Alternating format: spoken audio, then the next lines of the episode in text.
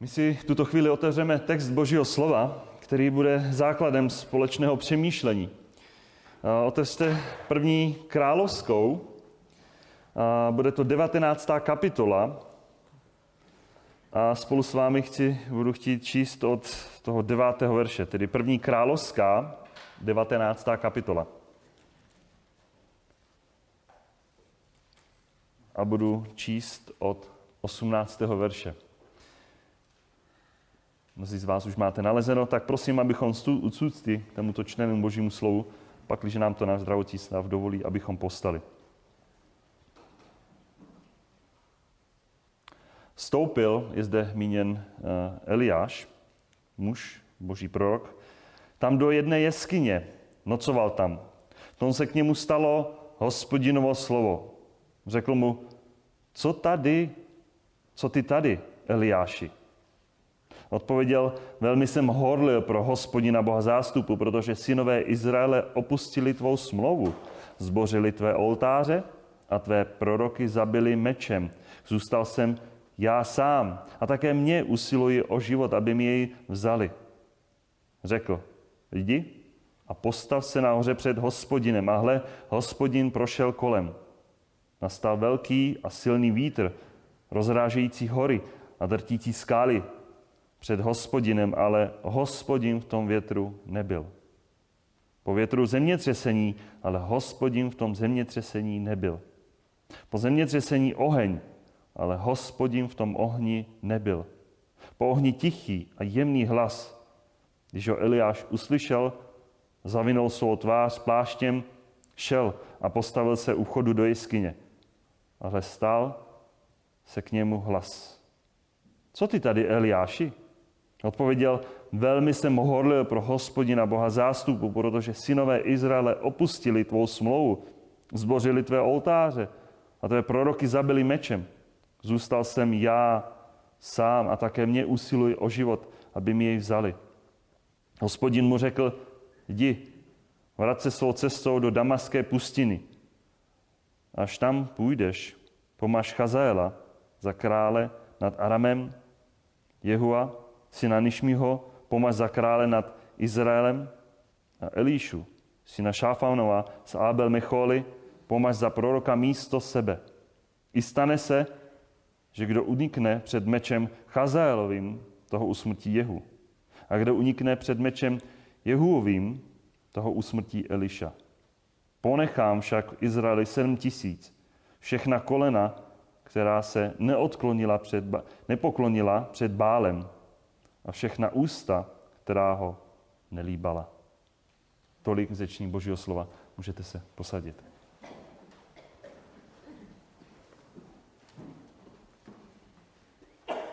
Jestli si vzpomínáte, tak ne zbytečně, nebo vůbec ne náhodou jsem vybral právě tento text, protože už je to další doba.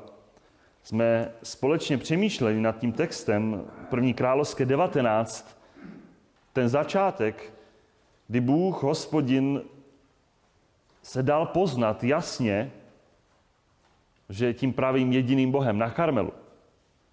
Kdy seslal oheň z nebe a zapálil několikrát vodou politou oběť oproti těm bálovým prorokům, který v půl dne volali na bála, aby se něco stálo, aby přijal tu oběť. A bylo to tak, že skutečně Bůh se projevil, seslal oheň a dal jasně najevo, já jsem jediný pravý Bůh. A přitom Eliáš utekl, když pobyl Bálovi proroky. Dá se říct, Eliáš prožívá určitou depresi, úzkost, protože mu je usilováno jeho život. I když zažil, co zažil, přesto zažívá úzkosti. A pak jsme četli právě, když Bůh skrze anděla ho nasytil a pak v té síle toho pokrmu šel od Beršeby až po nahoru boží choreb. Tak to můžeme číst v předešlých verších. Nějakých 400 plus minus kilometrů jižně. A tak jsme tady četli, že stoupil do jedné jeskyně. A právě tady, v té jeskyni, Bůh Eliášovi promlouvá. Co ty tady, Eliáši? Ano, pokud jsme byli pozorní při tom čtení a máme před sebou i ten text, tak když budeme hledět do 9. verše a do 13. verše, tak v podstatě je to naprosto stejné slovo, je to naprosto stejná otázka z boží strany. Co ty tady, Eliáši?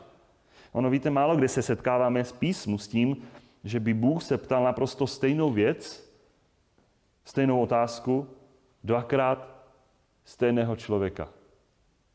Třeba Jonáš byl dvakrát poslán do Ninive. Zvláštním způsobem.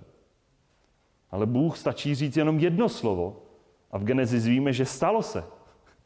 Budíš a stalo se. A přesto Bůh, proto vidíme, je to málo kdy. Víte, ono touto otázkou je tady naznačené, a zkoumeme písma, je tady naznačené, že Eliáš na toto místo přišel s velkou pravděpodobností z vlastní vůle, nikoli na pokyn Boží. Co tady, Eliáši, děláš? Je to místo, kde máš tuto chvíli být?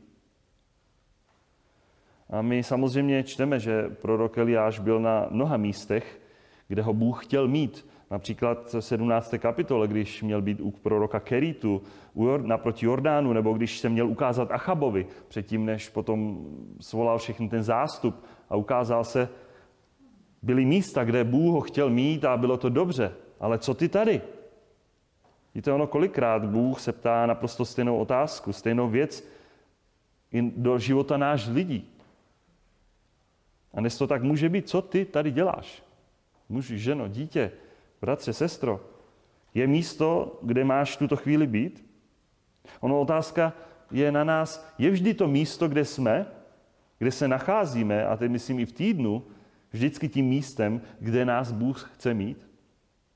A já věřím a doufám, že dnes tuto chvíli, právě v tuto chvíli jsme tady na tomto místě u Božího slova, protože jsme přišli, aby jsme naslouchali Božímu slovu, aby jsme byli hotoví, připravení, aby jsme ho uctívali. Kde chceme být těmi, kdo říkají, hospodine, mluv, tvůj služebník chce slyšet, tak jako mladý Samuel.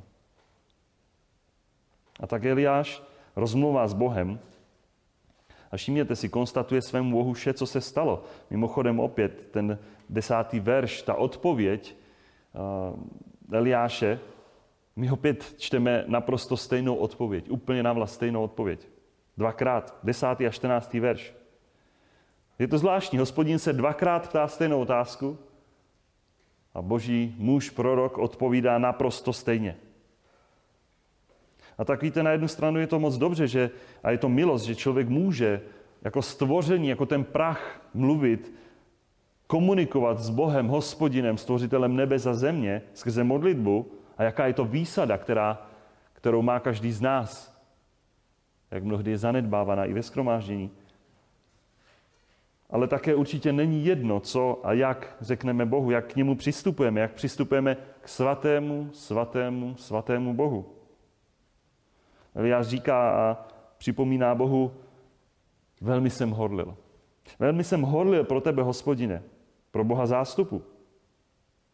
Ano, samozřejmě v předešlých verších, v třech těch kapitolách můžeme číst, co konkrétně znamenalo to horlení pro hospodina. Kdy bylo skrze jeho ruky, vnímeme skrze ruky proroka, pobyto 450 bálových proroků. To není jenom tak. Ono horlil někdo pro hospodina v té době někdo víc než tento prorok? Horlil někdo víc, když viděl ty falešné bálovy proroky a ášeřiny proroky, která, které Jezábel a Achab schvalovali ve své, ve své zemi. Ono víte, je zajímavé, že my o horlivosti nečteme pouze u tohoto jednoho jediného muže. Asi nás napadne i někdo, kdo v Novém zákoně byl horlivý. Samozřejmě asi nás napadne horlivost pro tvůj dům mě strávila, kdy Pán Ježíš Kristus vzal byč a vyhnal ty penizomněnce.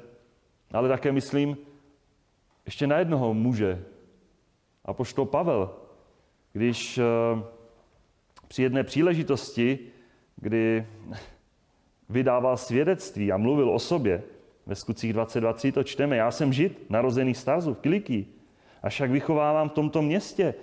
U nohou Gamalielova jsem byl pevně vyučen otcovskému zákonu a horlil jsem pro Boha, jako dnes vy všichni, když mluví k židům. Ano, pokud šlo o horlivost, Pavel byl tím pronásledovatelem církve. To byla jeho horlivost. A Pán Ježíš Kristus to zastavil. Proto on hodlil předtím, samozřejmě to hodlení bylo bez toho pravého poznání. A až potom jeho obrácení napsal listu Římanům 10. kapitole od 2. verše, neboť, a to bylo o židech, o, o judejcích, židech, že, Izraelitech, neboť jim vydávám svědectví, mají horlivost pro Boha, ale podle, ne podle pravého poznání. Není horlivost jako horlivost, že? Protože neznají boží spravedlnost a místo toho usilují postavit svou vlastní spravedlnost. Nepodřídili se spravedlnosti boží.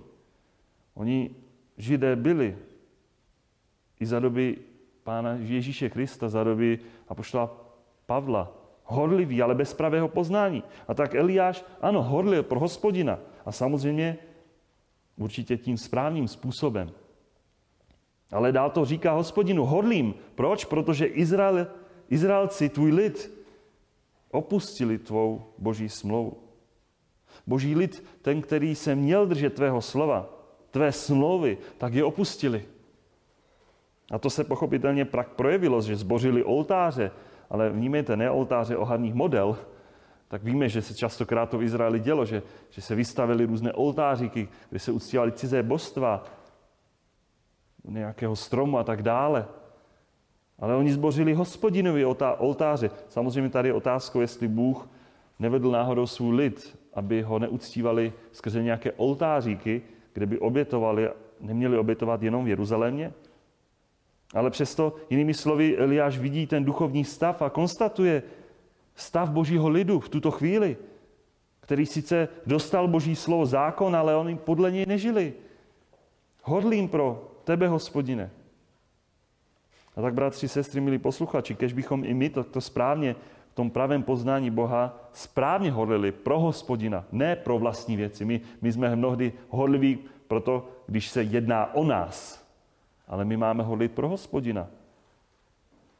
My bychom měli být pozbuzováni a v tuto chvíli jsme, věřím, aby jsme hodlili, když čteme něco o božím slově a vidíme, že, že se tak neděje. A nebo když vedle nás bratr, sestra se odklání od božího slova, od zákona. Není to tak, že mnohdy nás to nechává naprosto chladným, když je to jeho život. O, moje láska k bratři, sestrám. Když někdo pokulhává na dvě strany. A přitom by nás to nemělo nechávat chladnými. U proroka nic takového ne, nenacházíme. Ale přitom Eliáš se domnívá a myslí si podle jeho slov vyjádření, dvakrát to potvrdil, že je to pouze on sám, kdo tím, tímto jednáním, kdo zůstal Izraeli naprosto sám věrný Bohu. Já jsem to nazval, možná někteří to nazývají, takový Eliášův komplex osamocení. V té depresi, kdy utíká a najednou je, má pocit, že je naprosto sám. Dokonce zanechali toho služebníka. Taková ta jedinečnost, že on je tím jediným, kdo horlil, činil věci před hospodinem. On naprosto správně a jsem sám, nikdo jiný to mi nerozumí. A jakou úlohu tady může hrát ta lidská samospravedlnost?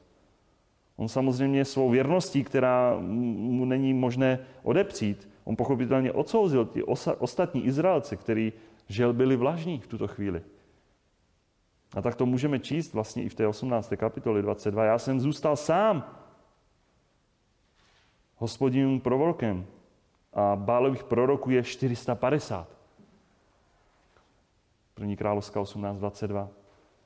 Tak to vnímal na té hoře a ono to tak skutečně bylo. Jeden proti tolika lidem, a to byli jenom báloví proroci, pak je tam bylo, myslím, že 400 těch, těch dalších proroků. Jeden proti tolika.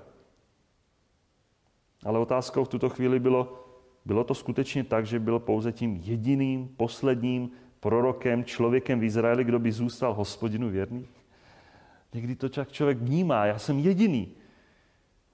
My pak jsme četli v tom 18. verši, v tom závěru dnešního textu, co mu hospodin sám říkal. Všimněte si. Otočte zrak na ten text. Ponechám si však Izraeli sedm tisíc, všechna kolena, která se nesklonila před Bálem a všechna ústa, která ho nelíbala. Bůh mu dává odpověď, že i když si to Eliáš, jemu se to nezdá, víš, Eliáši, ty nejsi jediný sám, který by se odmítal klanět jiným bohům, který by uctíval toho falešného bála. A vnímejte to, líbání model, to, bylo, to nebylo jenom nějaký symbolem, ale nejspíše tady šlo o nějaký rituál, uctívání. Něco podobného potom čteme v Ozeáši 13.2, kdy lidé dokonce líbali telata. Je to zvláštní, že?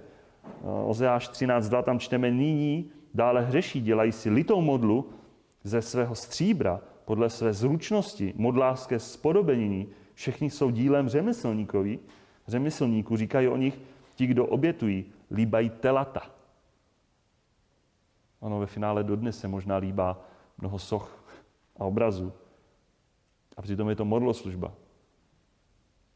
Ale všimněte si, Bůh si tady ponechá v Izraeli 7 tisíc těch, kteří se nebudou kladnět modlám. Dokonce je to ostatek ze svého lidu, a k tomu se apoštol Pavel samozřejmě vrací ohledně zachování určitého ostatku božího lidu z té boží milosti. My to čteme v listu Římanům, 11. kapitole, kdy eh, od druhého verše, kdy potvrzuje Bůh, nezavrhl svůj lid. Není to tak, že by všichni byli zavrženi od hospodina. Teď myslím izraelský lid, který předem poznal. Což nevíte, co praví písmo o Eliášovi, když praví, jak si stěžuje Bohu na Izrael? Pane, tvé proroky zabili, tvé oltáře rozbořili, já jediný jsem zůstal, o mou duši usilují. Co mu však řekl božský výrok? Ponechal jsem si sedm tisíc mužů, kteří neskloní koleno před bálem. Taky v nynějším čase, taky v nynějším čase zůstal ostatek lidu podle vyvolení z milosti. Ostatek božího lidu. Víte, ono kolikrát možná křesťané prožívají Něco podobného jako Eliáš. Takový ten syndrom osamocení. Když se domnívají, že jedině oni jsou těmi jedinými, posledními, kteří jsou Bohu věrní, kteří mají před sebou, eh, nemají žádné modly před sebou, který nelíbají nějaké cizí božstvo a kteří jsou naprosto oddáni, věrní hospodinu, horliví. A přitom Bůh měl a vždy má po celé tváři země v každý čas své znouzrozené boží děti. Poslušné děti, které se nekloní k žádným sochám, které je neuctívají, které se neklaní, které je nelíbají. A to patřilo i jak pro ostatek lidu Izraele z milosti, ale věřím, že i z nás pohanů, protože v Kristu jsme jedno. Už není pohan a žít, ale v Kristu jsme jedno. I když Bůh má záměry i se svým lidem, a ponechá si ten ostatek. I když byl prorok naprosto opuštěný sám, tak se vnímal. Sám jediný horlivý. Určitě nebyl sám, i když to takto, takto si připadal. Sám jsem jediný. A také si musíme uvědomit, jak jsme to četli, a to se dělo, a byla to určitá zkušenost. Hospodine, tvé proroky zabili mečem. Ano, byla to právě manželka krále Achaba, Jezábel, která nechala vyhubit ty pravé boží proroky v zemi. A nasadila si tam ty svoje bálovy proroky. V první královské 18.4 my čteme, stalo se, že když Jezábel vyhlazovala hospodinovi proroky, ona to činila, měla moc pod záštitou krále. Ale my tam čteme, Obadejáš vzal 100 proroků, ukryl je po 50 v jeskyni a zásobovali chlebem a vodou. A teď to vnímejme, ano, tvé proroky zabili mečem a mnoho jich padlo. Ale je tady určitý muž, dokonce my víme, že tento muž, Obadiáš, se setkal s Eliášem a mu také říká, byl to jeden z těch mužů, který se bál hospodina, který měl bázem před hospodinem a ukryl těchto sto mužů a po 50 je rozdělil a dával, je, dával jim chléb a vodu, sytil je těch jeskyních. A uvědomme si, teď v tuto chvíli je sám Eliáš, také v jeskyni, ale je sám. Hospodin mu opatřil to jídlo, pití. Což pak zapomněl? Eliáš, nejsi jediný prorok. Nejsi sám. Eliáš dál říká hospodinu, zůstal jsem já sám, ale také mě usilují o život, aby mě vzali. A přesně tak to bylo, když pak, jak jsem to říkal, prorok odstranil ty falešné bálovy proroky, přišla Jezábel, dokonce mu poslala, to jsme přemýšleli minule, poslala svému, skrze svého posla Eliášovi se vzkazem, tak ať mi učiní bohové, nímejte ty falešní bohové, které uctívala, který se vůbec neprojevili, neprokázali, že jsou živí, a ještě přidají, jestliže zítra touto dobou neučiním tvou duši podobnou duši jednoho z nich. Tedy, že budeš mrtvý, zemřeš. Byla to reálná hrozba, že se sám nedožije dalších dnů za to, co učinil hospodinové jménu. Předtím taková odvaha, teď strach bázen před některým nějakým člověkem, vůbec strach o vlastní život. Hospodine Bože, právě proto, že jsem horil pro tebe, právě proto, že, se, že jsem učinil to, co jsi chtěl, tak se nacházím v jeskyni, v nesnázích, kde jsem. A utíkám, protože chci si zachránit svou duši, svůj život, že? Jak se bojíme i my častokrát o svůj život. A přitom v kontextu Nového zákona Pán Ježíš Kristus říká, kdo by chtěl svou duši, jinými slovy svůj život zachránit.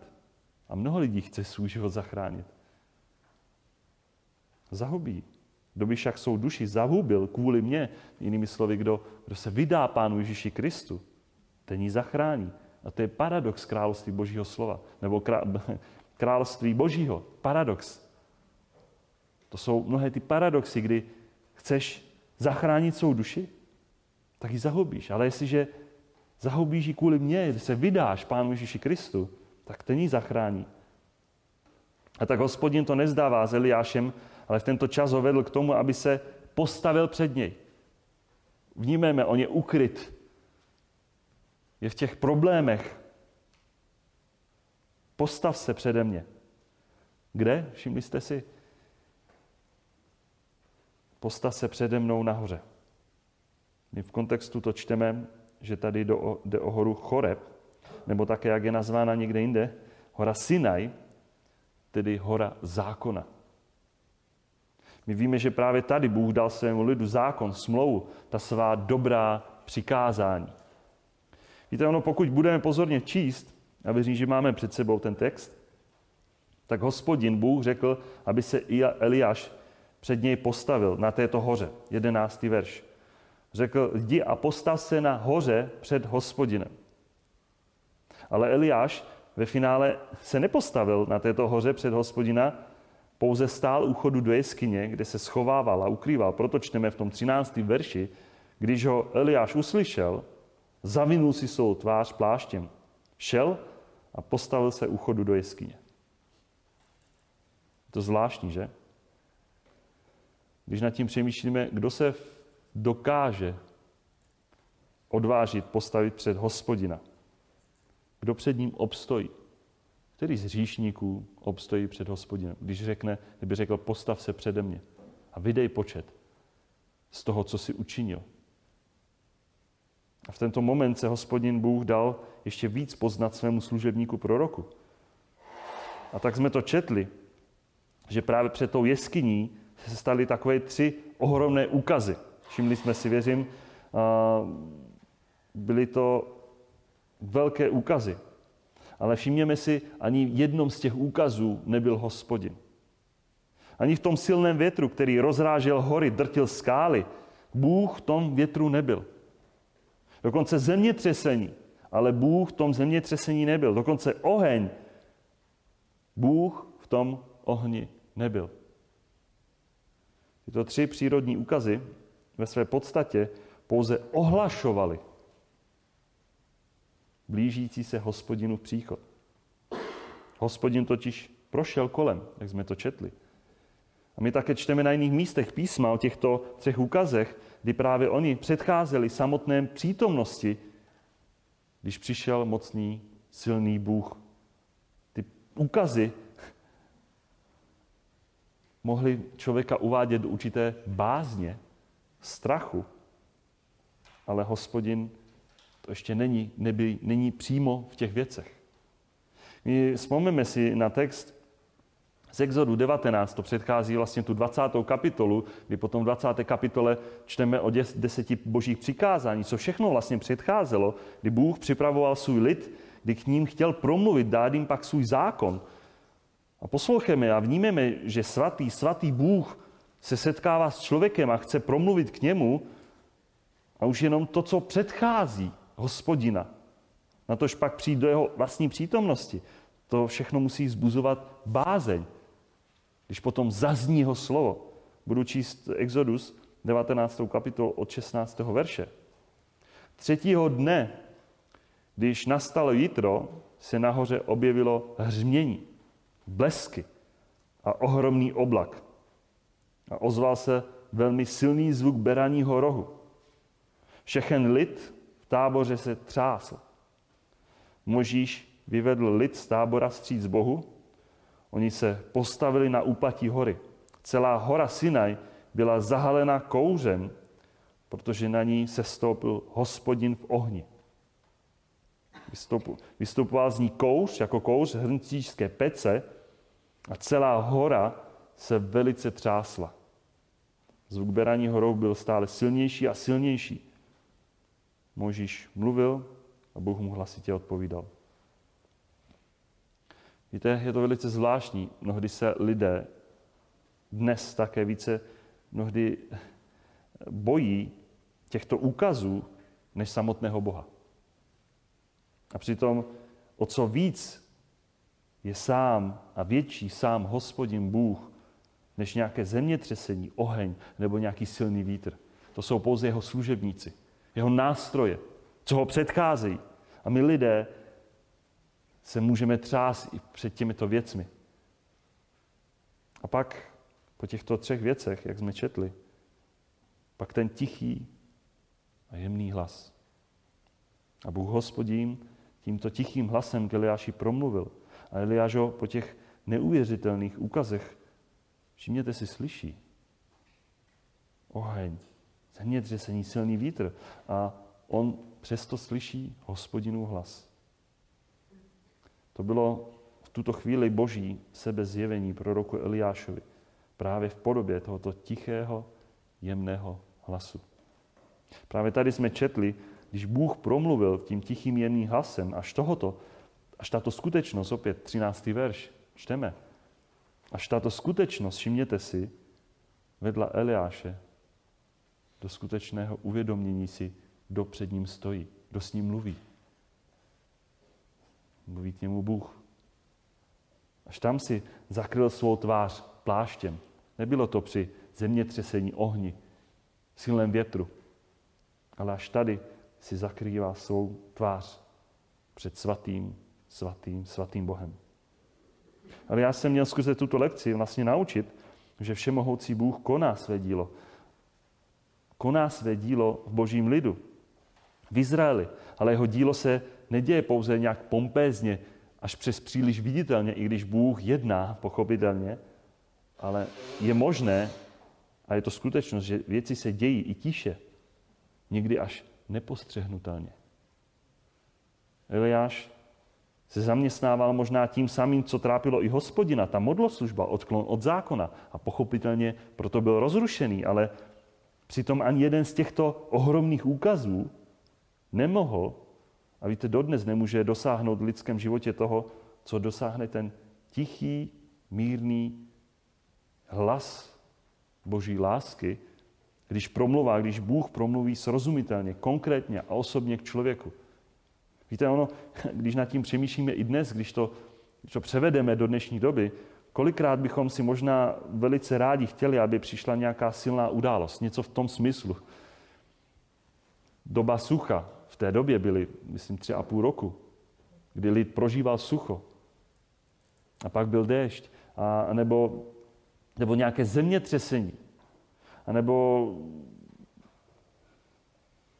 možná i hurikán, který prošel Moravou. Že by, že by možná jsme skládali naději, že by skrze tento úkaz lidé začali hledat Boha. Že by možná hledali spásu v Pánu Ježíši Kristu. Že by uvěřili v Pána Ježíše Krista jako toho jediného, a pravého Boha. Že by po nějaké uh, nějakém ohni, který by možná se stoupil z nebe. Nebo nějaká sopka, která by bouchla, že by lidé začali hledat Boha. Nebo možná, možná že by povodeň, a že možná těch povodní v Čechách bylo, že by až pak lidé naslouchali, začali naslouchat Bohu, že k ním chce promlouvat, že by si uvědomili, že neslouží Bohu, že, že, že slouží spíš mamonu a modlám a někomu jinému. Že by, že by skrze tyto věci lidé začali hledat Boha a měli bázem před hospodinem. Víte, ale ani jeden z těch úkazů nikdy nedosáhne toho, co dosáhne v životě člověka ten, ten jemný, tichý, mírný hlas Boží, který konkrétně k člověku promlouvá. A dnes je tomu tak, že Bůh promlouvá, ale skrze své slovo, skrze Bibli. Bůh promlouvá k člověku. Pojď Pánu Ježíši Kristu, uvěř Pána Ježíše Krista, čím pokání ze svých hříchů. Víte, a potom až tam v srdci, v lidském srdci, se dějí ty největší otřesy, změny. Ta proměna z toho srdce hříšného na to srdce masité. Protože takto Bůh promlouvá osobně, konkrétně zasahuje ty nejníternější věci. Mnohdy se člověk bojí jenom, jenom o vlastní život. A bojí se těch velkých věcí, co se stane s mým majetkem, dětí a já nevím co všechno. A málo kdy se potom hledí na to, ale co tvoje duše? Co až když zemřeš? Kam půjdeš? Ono vždyť jaký byl rozdíl mezi tím Eliášem samým, když stál v té jeskyni a přešel ten silný vítr, zemětřesení, ohen. Nic z toho. Ho nevyvedli ven z toho úkrytu, z bezpečí, z jeskyně, protože ničem z toho nebyl Bůh. Ale až zazněl ten tichý hlas, kdy Bůh promluvil, toho uvedlo do bázně před Bohem, až pak se postavil před něj. Až, až tuto chvíli, a uvědomte si, když Bůh opět promluvil, jakou má moc, co jsou všechno jeho nástroje, co ho předchází. Pak zopakoval Bůh naprosto stejnou otázku, stejně a potom je stejná odpověď jeho, Eliášova. A stejně tak tomu je i s božím lidem. A věřím, že i dnes.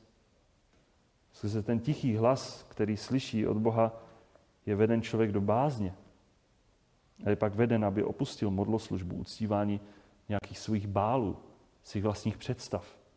A stejně tak je tomu dnes, kdy Bůh promluvá k člověku skrze své slovo. Co ty tady děláš? Jaký je tvůj význam, smysl života? Díky Bohu za to, že to činí. A dokonce čteme o samotném Pánu Ježíši Kristu, když dokázal zvednout hlas. Ale potom i proroctví Izajáše nám říká, jeho hlas nebyl slyšet na ulicích. Někdy máme tendenci si myslet, že musíme křičet lidem evangelium. A někdy stačí jenom říct, uvěř Pána Ježíše Krista. Čím pokání. A Bůh si to může použít, protože to jsou jeho slova, když citujeme Boží slovo. Víte, ono, v této osobní zkušenosti čteme, že Eliáš tam to neskončilo, když Bůh k němu promluvil. My, čteme, že ještě jeho úkol, jeho služba neskončila. Bůh mu svěřil minimálně další úkol. A my jsme to četli. Ty nezůstaneš tady skryt v jeskyni, to není tvoje konečná posledná destinace, ale půjdeš a pomážeš. A věřte, nebo to slovo pomažeš znamená ustanovíš, pověříš k danému úkolu další. A my tam čteme o třech úkolech. Pomažeš syrského Chazéla a potom se to stalo, my to můžeme číst 2. královská 8.8, kdy bude to právě skrze tohoto pohanského krále, který se stane metlou v božích rukách, kdy potrestá neposlušný lid.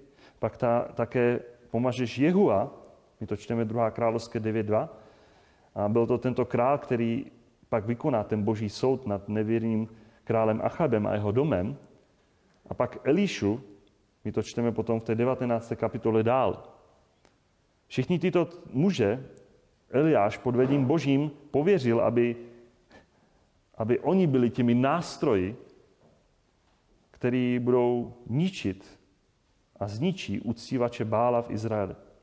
Tak jsme to četli. Jestliže unikne tomuto, tak neunikne tamtomu. Jestliže unikne tady tomu, tak neunikne Eliáši. Meč. Právě skrze tyto tři muže Bůh bude jednat, že bude vyhlazen každý uctívač Bála. A to také tak bylo. Tady je zajímavé, že jenom zmíním, že prorok Eliáš, v podstatě, když budeme velice důslední, povolal pouze Elíšu. To bylo právě Elíša, který pak hrál tu důležitou roli při nástupu Chazéla na sírský trůn. A pak společník Elíšův, nebo další jeho proroků, byl poslan, aby pomazal dalšího krále Jehua, který pak byl soudcem anebo vykonávatelem té spravedlivého trestu na králi Achabovi. Víte, když se zahledíme na to, co se pak dělo dále, pak v té době zmizeli poslední z těchto uh, uctívačů, právě když umřel poslední z těchto tří mužů, tak uh, bylo vypuzeno uctívání Bála. A boží muž prorok Eliáš, i když dostal tento úkol od Boha, měl si v tuto chvíli uvědomit, tady to nekončí. Máš ještě další úkoly, ale zároveň uvědom si, že před Bohem jako prorok určitě nejsi tím nepostradatelným. Nejsi tím jediným služebníkem Božím.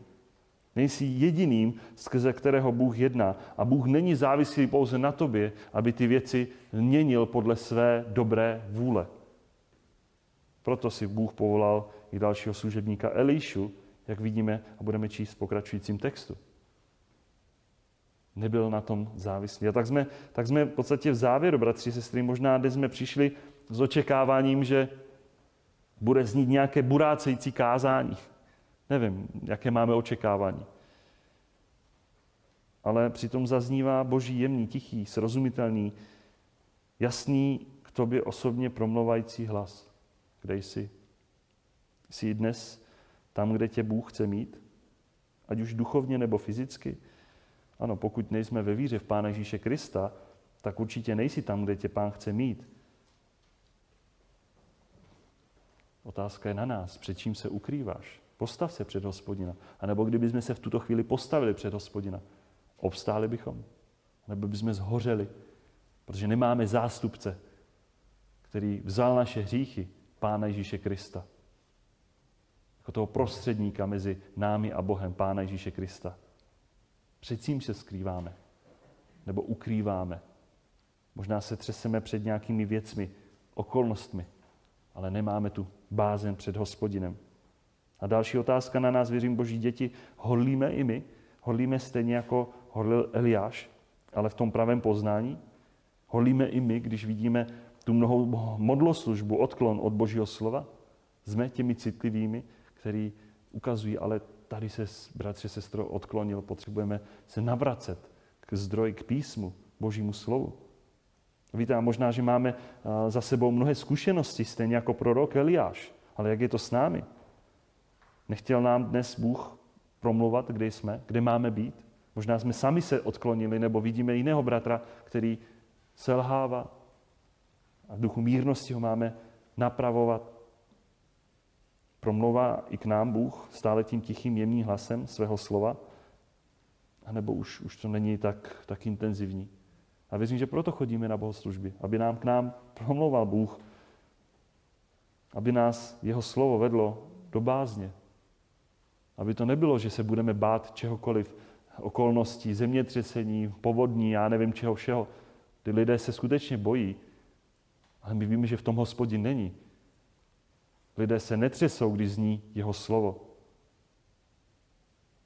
Jak nás vede tedy dnes pán skrze své slovo v tuto chvíli? A otázka poslední, co nám náš Bůh ještě svěřil za úkoly v našem životě? Chceme být dobrými služebníky? A je to jedno, kolik jsme z toho už, už vykonali a máme za sebou. Stejně Eliáš mnoho vykonal. Ale přesto si musíme uvědomit, ano, my jsme nahraditelní. My jsme každý z nás nahraditelný. Bůh nemá jedinýho naše. My jsme jediný. Možná si myslíme ten komplex. Jsem jediný, sám, nikdo není tak věrný, jak já. Mnozí z vás, díky pánu jste věrní. Ale zůstáváme na té úzké cestě a společně rosteme, aby jsme se víc a víc podobali Pánu Ježíši Kristu. Aby cokoliv přijde do našeho života, aby jsme se upnuli na Pána, aby jsme hleděli a postavili se vždycky před něj a vnímali ten jeho tichý hlas. A Pán nás i nadále bude vést. Dá se nám víc a víc poznat a v našem životě, skrze naše životy, se pak oslaví a vyvýší. Amen.